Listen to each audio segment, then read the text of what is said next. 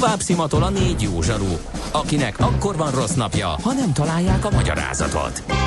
A francia kapcsolat a Wall Streetig vezet. Figyeljük a drótot, hogy lefüleljük a kábelt. Folytatódik a Millás reggeli, a 90.9 Jazzy Rádió gazdasági mápecsója. A pénznek nincs szaga, mi mégis szimatot fogtunk. Jó reggelt kívánunk a hallgatóknak, azoknak is, akik idáig is hallgattak, és akik most csatlakoztak. Ez a Millás reggeli itt a 9.9 Jazzin, a stúdióban Mihálovics András. És a stúdióban Gede Balázs. Lepapa jelentkezett, én már feladtam azt, hogy dekódoljam az ő nevét. De visszafelé sús. Fonetikusan is, hogy Lepapa. Már írt papalőtől kezdve mindent. Szóval visszafelé húss a külsőmester, mester, körül tüllői klinikák, főleg bringával, és nem kell hosszú ujjú. Úgyhogy köszönjük szépen ezt az észrevételt, illetve a soroksárit araszolásnak minősíteni extrém optimizmus, írja a hallgató, valamint Boris írja, hogy az előbb jó pár zenével ezelőtt volt egy sziréna, ő meg erre elkezdett lehúzódni. Ez a helyes magatartás. Kérem, alásan! Na, igen. De kedd van, és 9 óra elmúlt, úgyhogy... Nem ma, és nem mi találtuk fel a spanyol viaszt. Mesél a múlt. A Millás reggeli történelmi visszatekintő rovata akkor, abból az időből, amikor pödört bajusz nélkül senki nem lehetett tőzsdeüzér. Érdekességek, évfordulók, események annó. Mesél a múlt. Így trédeltek dédapáink.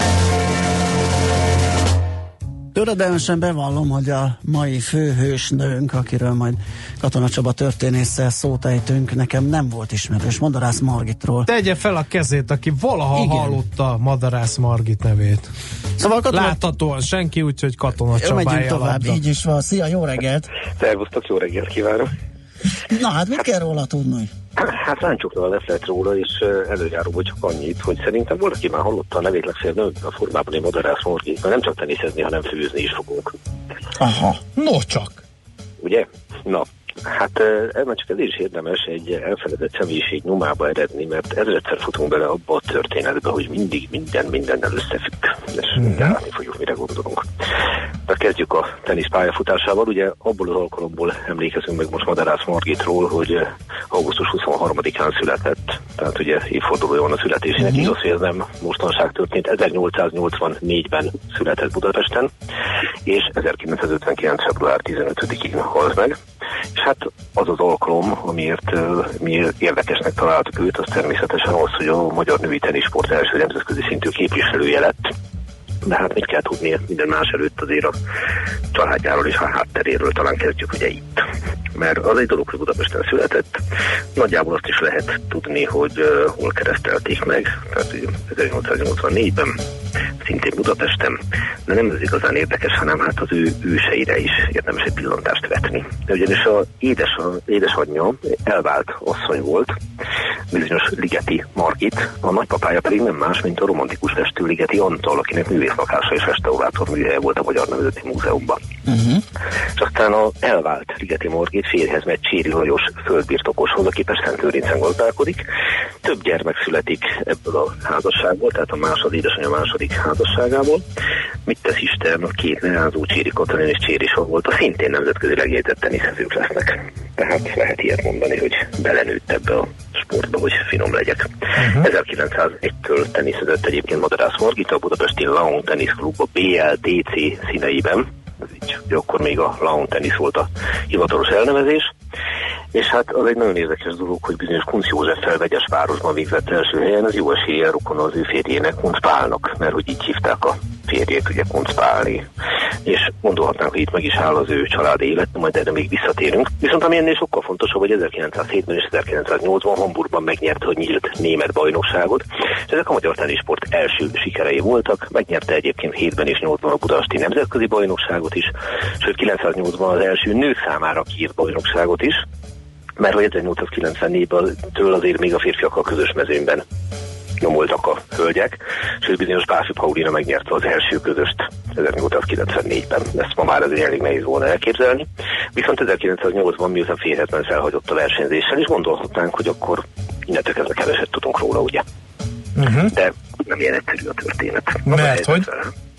Hát először is sajnos fiatalon megözvegyült. Tehát ez egy sajnálatos esemény, ugye, de szerencséje volt neki, mégpedig olyan értelemben, hogy az özvegysége után megismerkedett második férjével, és innen indul az ő 2.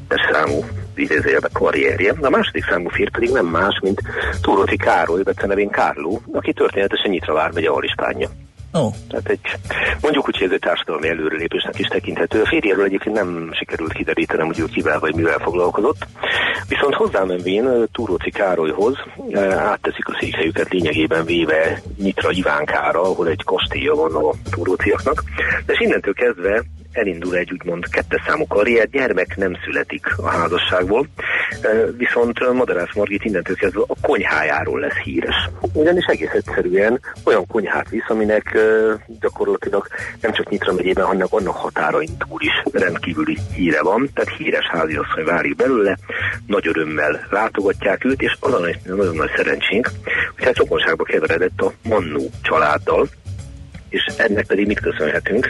Hát a következőt köszönhetjük ennek, hogy nem olyan régen megjelent egy kiadvány, ami kifejezetten a Mannó család történetével foglalkozik, 6-7 nemzedék a Mannó család története, és itt ezt Mannó Erzsébet írta, az unokahúga, először Turóczy Károly nézház éves szakácskönyvéhez.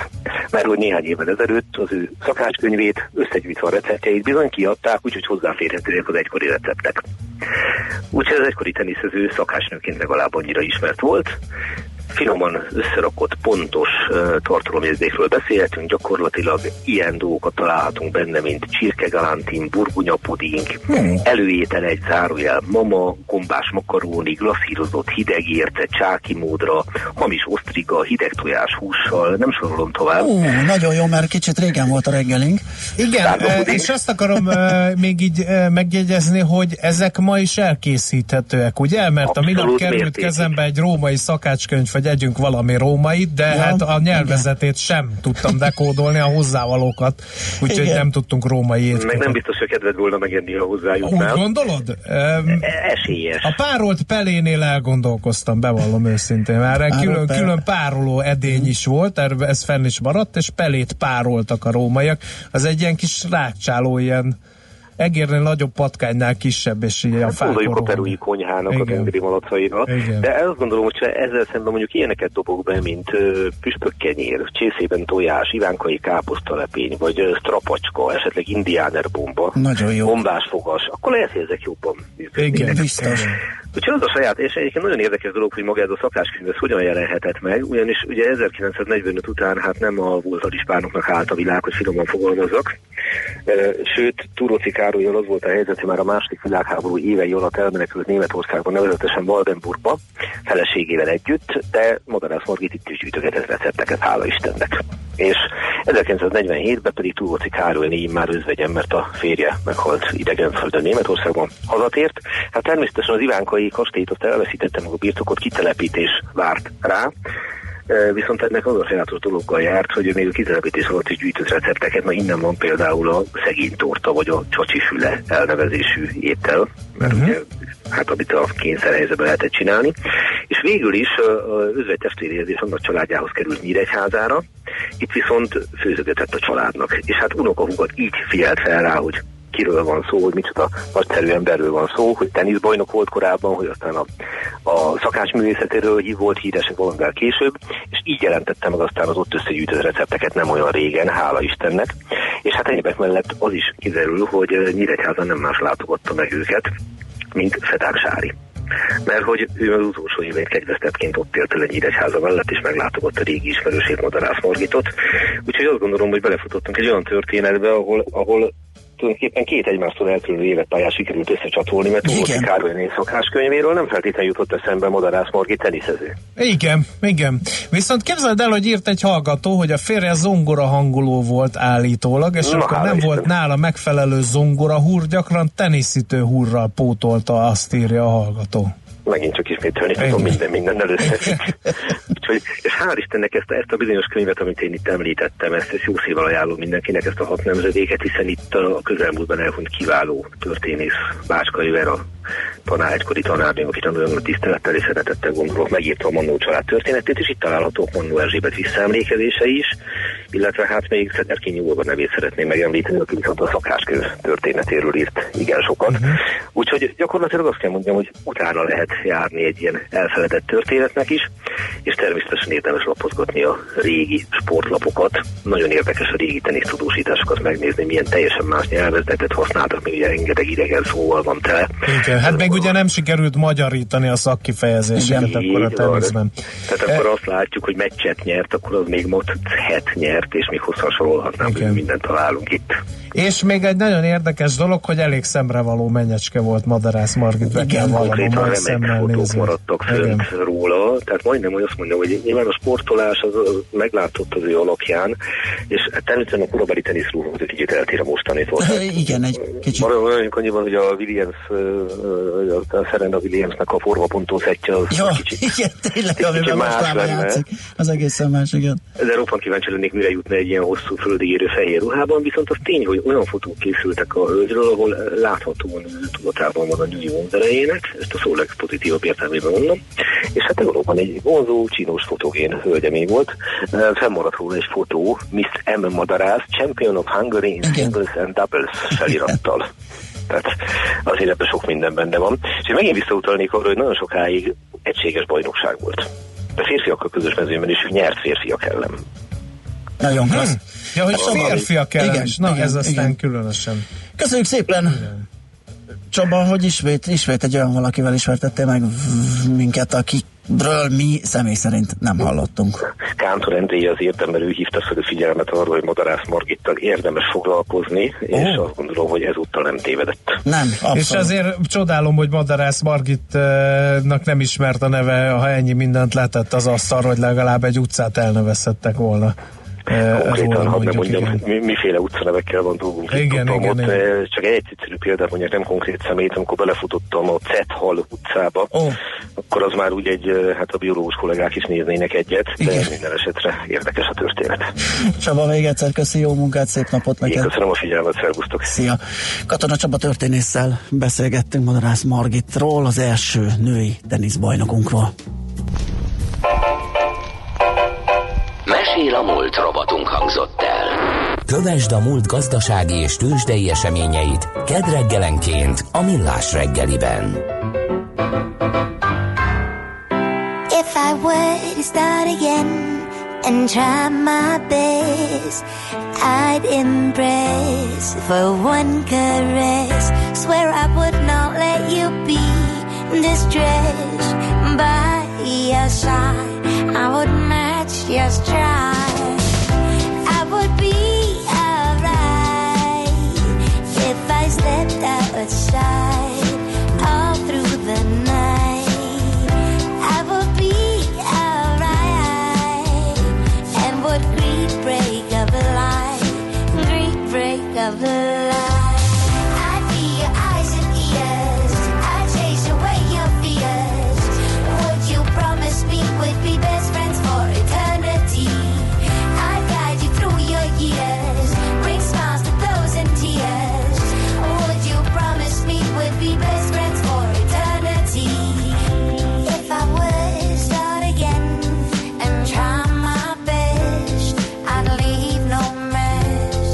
Let you rest.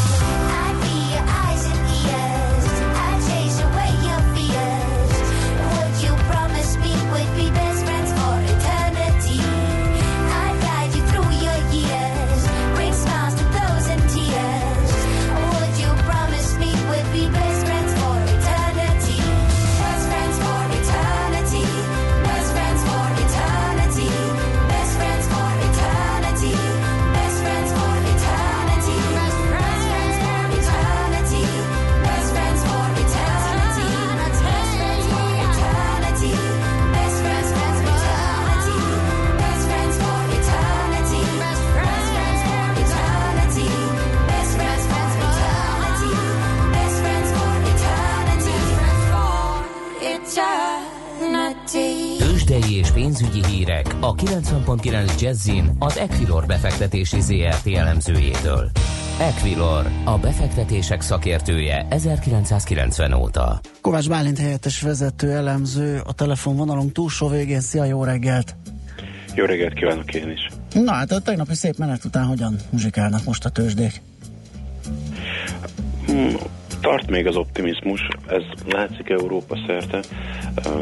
Noha ugyan tegnap látott amerikai emelkedést egyelőre nem tudják reprodukálni az európai indexek, de többnyire emelkedést mutattak. Ehhez képest a BUX index picit lemaradónak mutatkozik, ugyanakkor a forgalom sem túl a célos ma reggel, úgyhogy azért még várható az, hogy bízunk benne, hogy felpörög a volumen, és a vevők is megjelennek a piacon. 0,2%-os pluszban van a BUX 36.740 pont környékén, a forgalom pedig 600 millió forint környéki. Ennek nagy részét egyébként megint az OTP bonyolítja le, vagy az OTP-ben kereskedik. 10.200 forintot ér most jelenleg a bankpapír, ami éppen stagnálással egyenlő.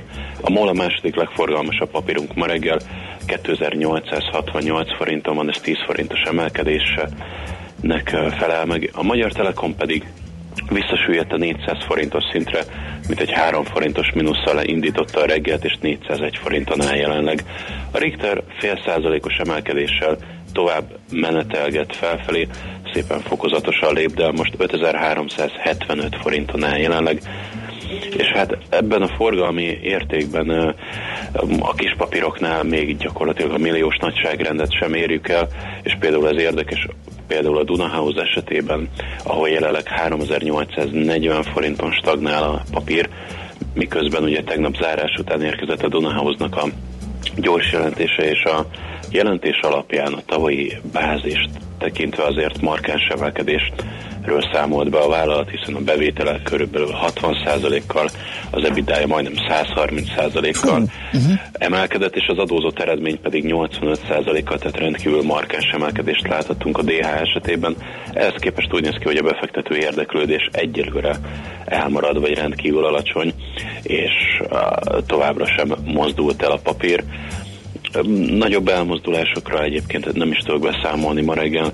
Nézegetem talán, hogy kinél van egy picit nagyobb megingás, talán mínuszban. Itt a standard kategóriában tudunk vadászni, Altera -3,5, Alteo pedig majdnem 3%-os mínuszban, de itt is nagyon alacsony forgalom mellett mozdultak el a részvények. Jó, mi újság a forintpiacon?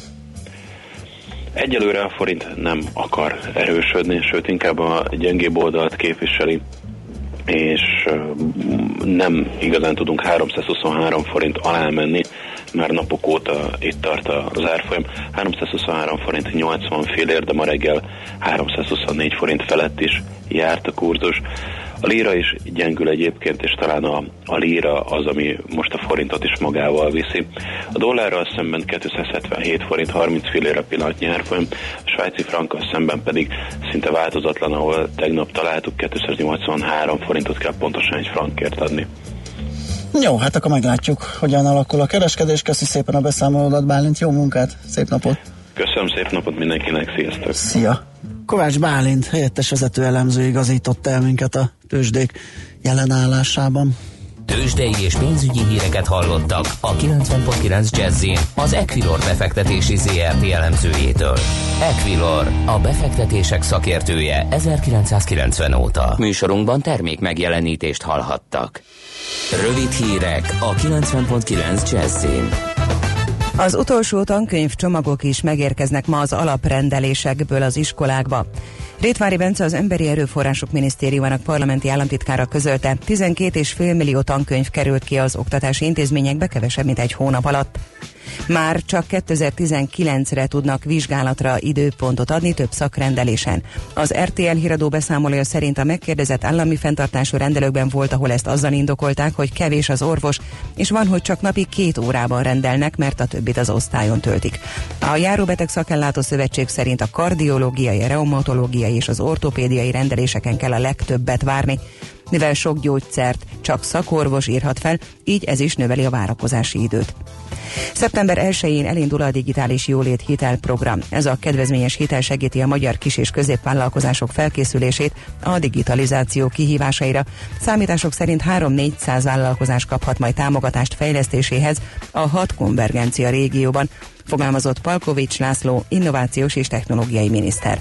A kamatmentes hitelt az MFB pontokon igényelhetik a kis- és középvállalkozások.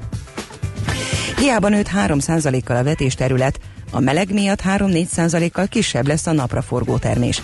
A mennyiség csökkenésében jelentkező hátrány mellett előnye is van a nyári szárazságnak a termelők számára, ugyanis sokan megspórolhatták a betakarítás előtti vegyszeres kiszárítás költségeit, mondta a világgazdaságnak Petőházi Tamás, a Gabonatermesztők Országos Szövetségének elnöke.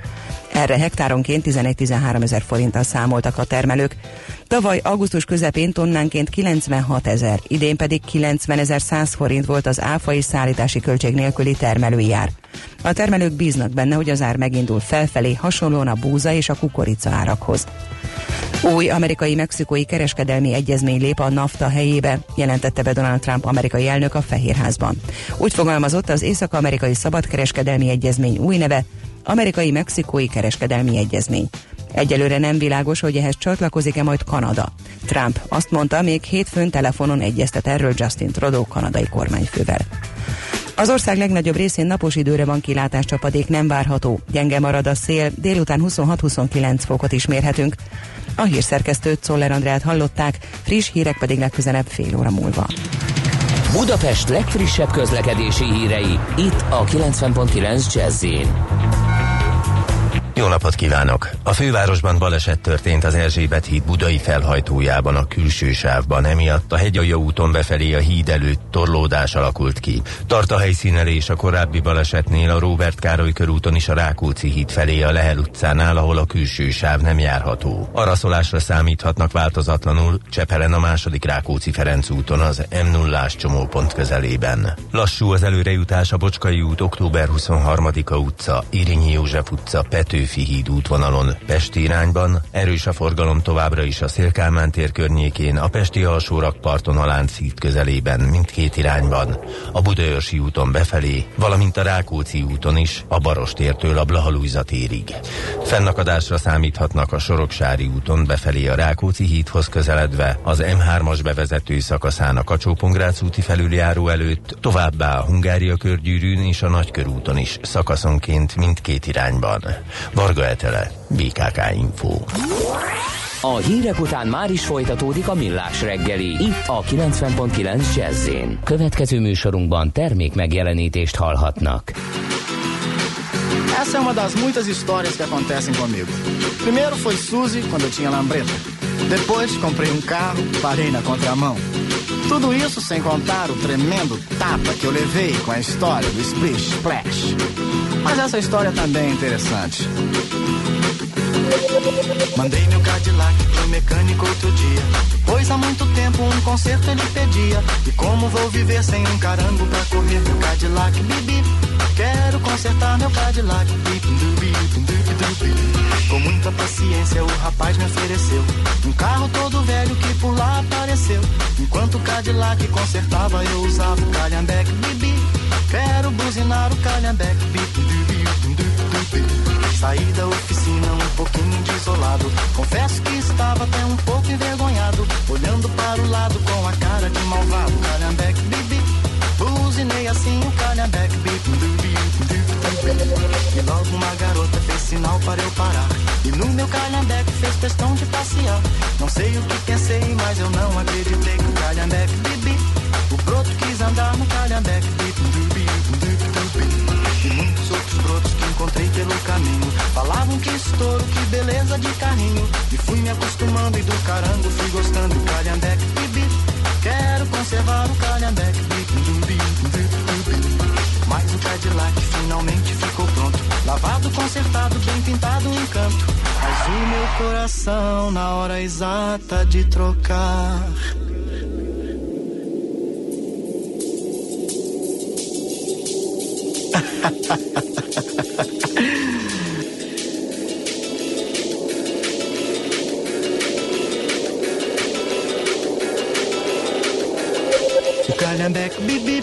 Meu coração ficou com calhambeque, dubi. Bem, vocês me desculpem, mas agora eu vou me embora. Existem 1000 garotas querendo passear comigo. Mas é por causa desse calhambeque, sabe? Vai! É. Vai! Vai! Aham!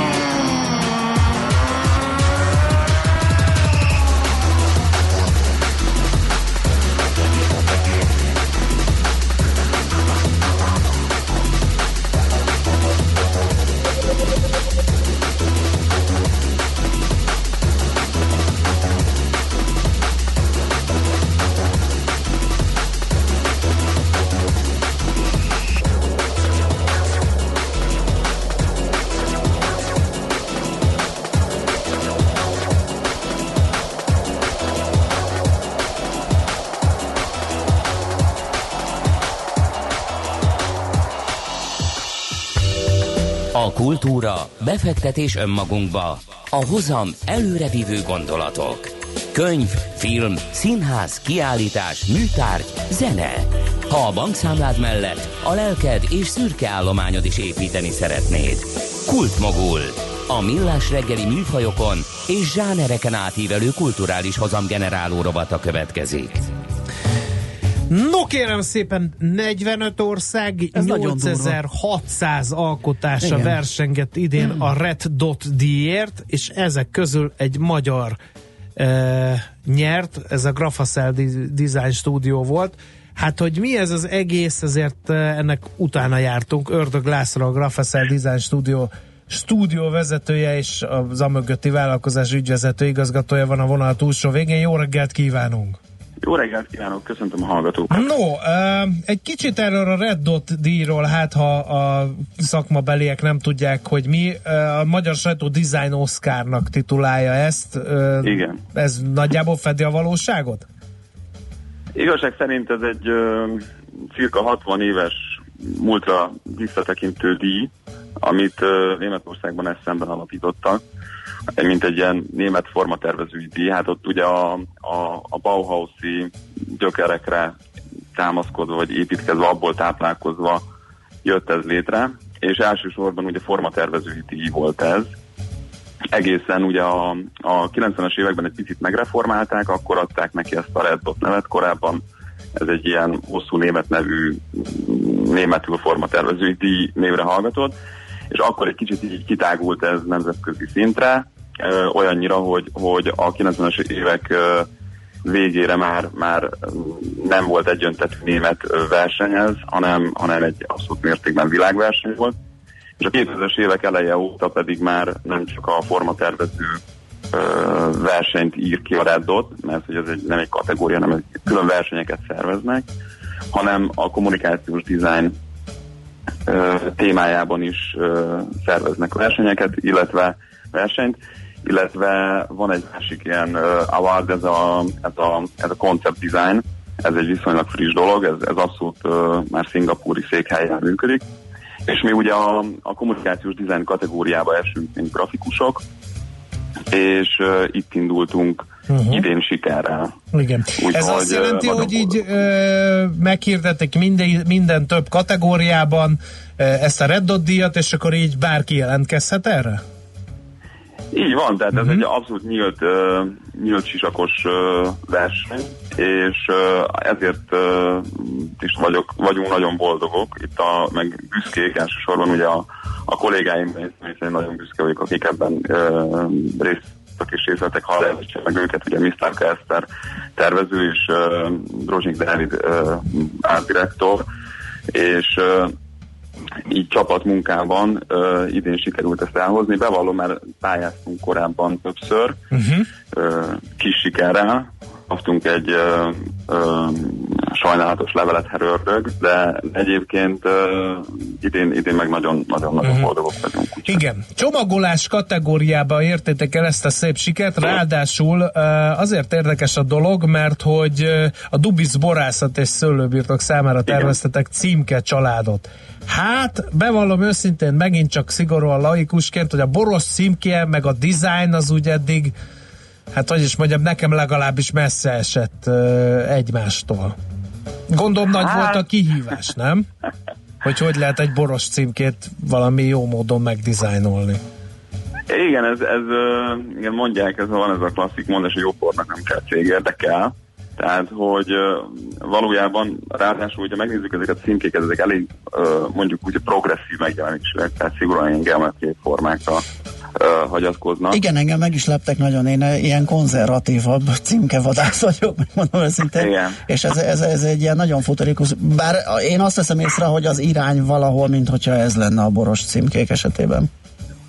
Persze, ez most egy teljesen megváltozott az elmúlt évtizedben a címke kommunikáció, és sokkal inkább a koncepció kerül előtérbe, amit egyébként ebben a versenyben is azt tapasztaltuk, úgy elemezve a korábbi évek győzteseit, hogy azok a csomagolások, meg azok a termékek kerülnek ugye a díjazás alá, akiknek van valamiféle olyan mögöttes mondani valójuk, ami nem csak esztétikus, és nem az, hogy rajta van egy boros hordó, meg kicsi szívem, kicsi szám. Meg egy kis dűlő, hanem, ugye, van ilyen szőlőültetvényel, ilyen kis doszkátípusú szőlőprés. És mondjuk a cicázó savakat elég nehéz grafikusan ábrázolni, úgyhogy igen, talán ezért ment el ebbe az irányba a szakma. Igen.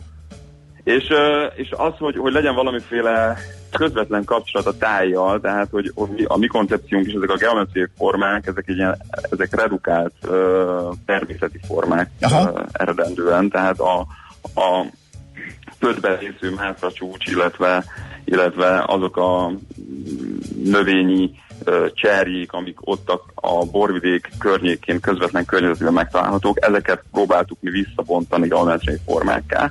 És nyilván ez egy olyasmi, mint mostanában a gasztronómiában, hogy a műhelycsillagot is azok kapják, akik a helyi termelőkből, meg a helyi értékekből dolgoznak. És ugye mi is ezt tapasztaljuk, tehát hogy egy nagyon közvetlen kapcsolatban hoztuk magát a tájjellegű természetábrázolást ezzel a geometriai világgal, és egy ilyen marha jó elegy jött ki ebből a dologból is, amiről nem beszélve, hogy erős polcképe van, tehát azért, hogyha ezt egy hipermárkezben meglátja az ember, akkor elég karakteres, azonnal rányúl, és be tudja azonosítani ezeket. Ilyenkor már megnőtt az érdeklődés a munkátok iránt, vagy milyen hozadéka van? Ez pénzdíjjal jár, ez egy komoly elismerés, presztízsnövelés, igen, hogy kell ezt elképzelni, hogy most égnek a vonalak az ajtót, igen, nálatok. Igen. Hát anyukám is ezt kérdezte, hogy pénzdíjjal jár, de igen, pénz, mert nevezési díj az elég magas, de egyébként csak a diák kategóriában van pénzdíj, ilyen a professional, vagy hát a professzionális kategóriában nincsen, ott inkább csak fizetni kell. Ilyen közvetlen hatását még nem tapasztaltuk, vagy nem gondolom, hogy most így hirtelen sorbálnának nálunk a borászok, hogy címkét tervezhessenek. Inkább a meglévő elégedettséget tapasztaljuk, tehát a folyamatos, aki hallott erről a dologról, az hívogat, hogy gratuláljon. Tehát, hogy most egy ilyen ügyfélelégedettségi hullámot élünk meg, ami nagyon jó, meg hát a szakma nagyon kedves és gratulál. Egyébként mi is gratulálunk, mert idén is vannak más magyar vonatkozású közöttek, úgyhogy nekik is az úton gratulálunk. A címkére, a palacra rá lehet ezt vezetni esetleg? Mert tudom, hogy a termék a bor, és hogyha a bor díjat nyer, az majd ott lesz egy nagy stemplivel, de valahol esetleg a ficakba ez nem jelenhet meg? A Red Dotnak van egy ilyen jogdíja, vagy egy használati díja, de hát, hogy fel lehet tüntetni a csomagoláson hosszú távon, ennek van egy kemény jogdíja is, amit úgy nevezik ők, hogy a The Winner Package. Aha. Tehát, hogyha a győztes nyer, akkor kötelező jelleggel kifizeti ezt a joghasználati díjat, és ezt a mint ez olyan, mint állítólag a Michelinben ugyanez van, tehát hogy akkor is, hogy ha valaki elmondja magáról, hogy Michelin csillagos étel, akkor az ugyanúgy annak a jogdíját ki kell fizetni. Tehát valóban használhatja, tehát akinek pont ez valamit, hogy ez egy adott díjas csomagolás, akkor majd elképzelhető, hogy az ügyfél felkívánja vezetni a hátcímkére, vagy valahova, mert azért azt mi sem hagynánk, hogy az elején nagyon verje a mi dizájnunkat az ő piros pontjuk. Igen, világos. Fekete-fehér címkén, igen. Igen, ez különösen feltűnő lenne. Egyébként így, hogy látod a magyar design szakma? Nem ez az első siker, ráadásul azért igen. Így jó bőrbe van? Vagy ez jó, az, hogy... Abszolút jó bőrben van, szerintem a magyar designerek, elég jó képzést kapnak, mert több egyetemen is zajlik elég magas szinten a tervezőgrafikai képzés, vannak egyetemek, ahol nagy formatervezői képzés van, tehát szerintem maga az oktatás színvonal az kiemelkedő, inkább amit mi tapasztalunk, mint cég, ami nagyon ráférne a hallgatókra, az a több gyakornoki idő, tehát hogy Németországban ezt ugye praktikumnak hívják, vagy nem tudom, hogy minden években az x időt eltölteni cégnél, és ma egy magyar pályakezdő sajnos pályakezdő, tehát tényleg meg kell tanítani neki nagyon sok olyan fogás, meg olyan folyamatot, ami inkább így egyszerűs. Én inkább arra próbáltam célozni, hogy a megrendelők részéről jó bőrbe van a design szakma. Foglalkoznak a megrendelők, mert lám a Dubisz borászat foglalkozik, de azért itt előttünk azon, hogy jó bornak is kell a cégér, vagy nem kell, azért boros színke ügybe elég sok a vadhajtás, és akkor még ez csak a design egyik területe. Tehát egy kicsit olyan, mint a reklám, nem? A cégek körében, hogy majd eladja magát a termék, nem kell reklámozni, nem kell dizájnolni azt, pedig hát közben a világunk egyre vizuálisabb lesz. Igen, abszolút.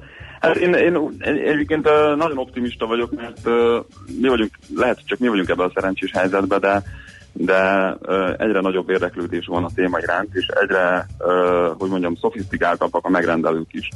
Tehát van egy ilyen határozott érzésünk, hogy van egy generációváltás most a megrendelői körben.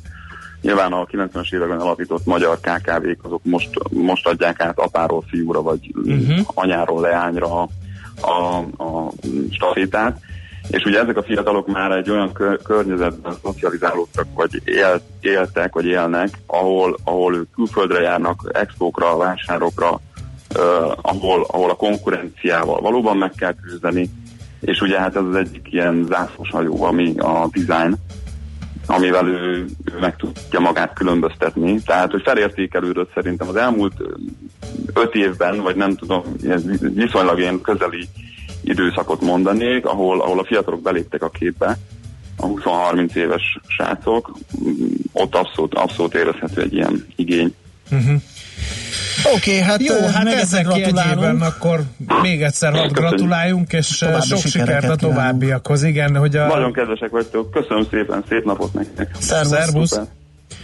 Ördög Lászlóval, a Graphasel Design Studio vezetőjével, ügyvezető igazgatójával beszélgettünk, immáron Red Dot díjasok, ugye egy boros palack címke dizájnnal nyerték el ezt a kitüntetést. Kultmogul.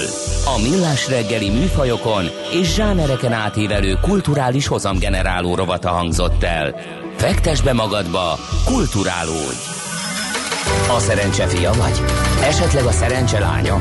Hogy kiderüljön, másra nincs szükséged, mint a helyes válaszra. Játék következik. A helyes megfejtés beküldők között minden nap kisorsolunk egy egyfő részére 7 napos utazásra szóló Kérmed Silver utazás biztosítást az STA Travel felajánlásának köszönhetően.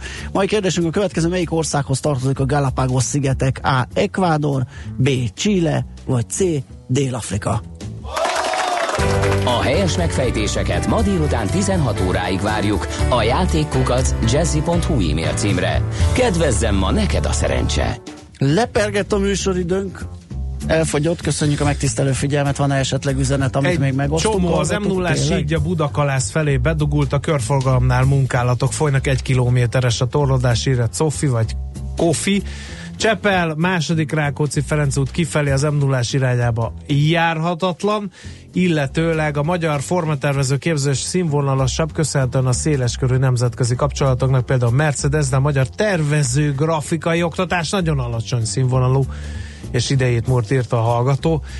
Van még bőven, de hát ezekre már nem nagyon maradt időnk, majd legfeljebb holnap pótoljuk, mert most itt tülekedik Szoller Andi a híreivel. A nyakunkon, a keze, mindenkinek tartalmas, szép napot kívánunk. Holnap 6:45-től ismét Millás reggeli, addig ha tehetitek, maradjatok a 90.9 frekvencián, és hallgassátok a jazzit. Sziasztok! Sziasztok! Már a véget ért ugyan a műszak, a szolgálat azonban mindig tart, mert minden lében 4 kanál. Holnap reggel újra megtöltjük a kávés bögréket, beleharapunk a fánkba és kinyitjuk az aktákat. Addig is keressetek minket az arcaktákban, a közösségi oldalunkon. A mai adás podcastjét pedig holnapunkon. Millás reggeli, a 90.9 Jazzy Rádió gazdasági Muppet show-ja. Ha csak egy műsorra van időd idén, tégy róla, hogy ez legyen az. Csak egy dolog lenne még.